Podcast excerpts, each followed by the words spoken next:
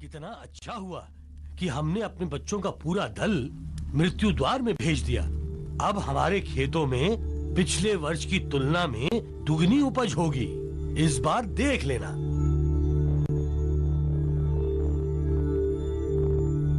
यहाँ के लोगों का विश्वास है कि इनके बच्चों के बलिदानों से बचे हुए लोगों को ईश्वर सुख और समृद्धि का आशीर्वाद देते हैं।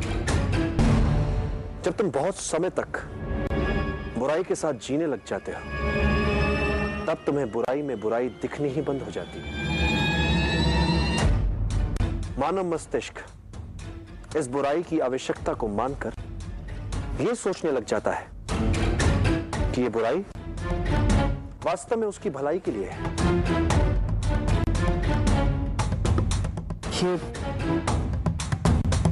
राजगृह के क्षत्रियों ने स्वयं को क्या बना लिया है? विचित्र परिकल्पनाओं से भरा किसी किसी अनजाने कल्पना लोक का सा गाँव लगता है आचार्य।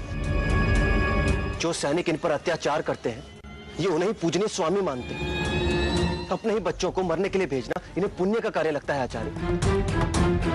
जो लोग ये जानते तक नहीं कि उनका शोषण किया जा रहा है, उन्हें कैसे जगाया जाए आचार्य? एक निराशावादी को हर अवसर में कठिनाई दिख जाती और एक आशावादी को। हर कठिनाई में एक अवसर दिख जाता है। भाग्य के सभी अवसर हमारी आत्मा में सुषुप्त अवस्था में होते हैं। तुम्हें बस उचित समय की प्रतीक्षा करनी है। हम यहाँ समय की गर्भ में छिपे उन होने वाले सभी अवसरों के होने में विश्वास उन सभी का सम्मान करते हुए उचित समय की प्रतीक्षा करें। तो परिवर्तन तो आएगा। और ऐसा आएगा, चंद्रगुप्त, जो तुम्हारे भाग्य को जगाकर इन दबे कुचले जन जन की शुभकामनाओं पर खड़ा हो, तुम्हारे भविष्य को अविस्मरणीय बना देगा।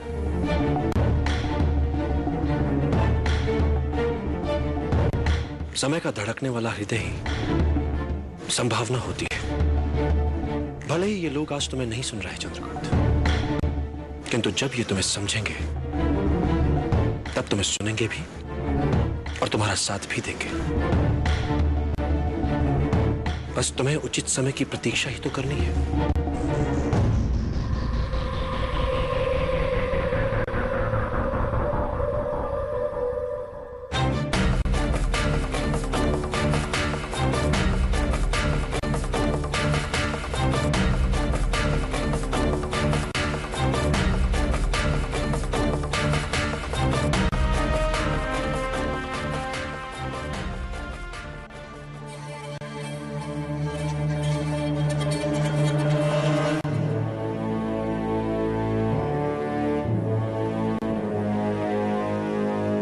चंद्रगुप्त इतने उद्विग्न क्यों हो रहे हो? कुछ समझ में नहीं आ रहा आचार्य। क्या करूँ क्या ना करूँ?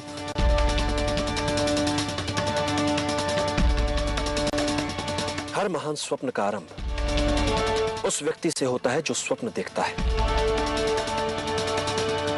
किंतु स्वप्न देखने वाले को यह सदैव याद रखना चाहिए कि इच्छा शक्ति और लगन उसके भीतर ही होती है।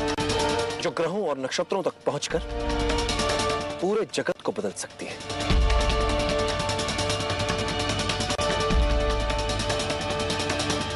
एक बात और चंद्र। सभी विचार अचानक अपने नहीं हो जाते। सभी स्वप्न यकायक मूर्त रूप नहीं ले लेते। इसके लिए व्यक्ति को धैर्य के आसन पर जमकर बैठने का अभ्यास करना होता है। क्योंकि नियति जब घटनाओं की गति को विराम देती है तो समझ लेना चाहिए कि वो हमें उचित अवसर की प्रतीक्षा करने का संकेत दे रही है। इसलिए धैर्य का साथ कभी मत छोड़। यह तुम्हें उपयुक्त समय और उचित अवसर तक अवश्य ले जाएगा।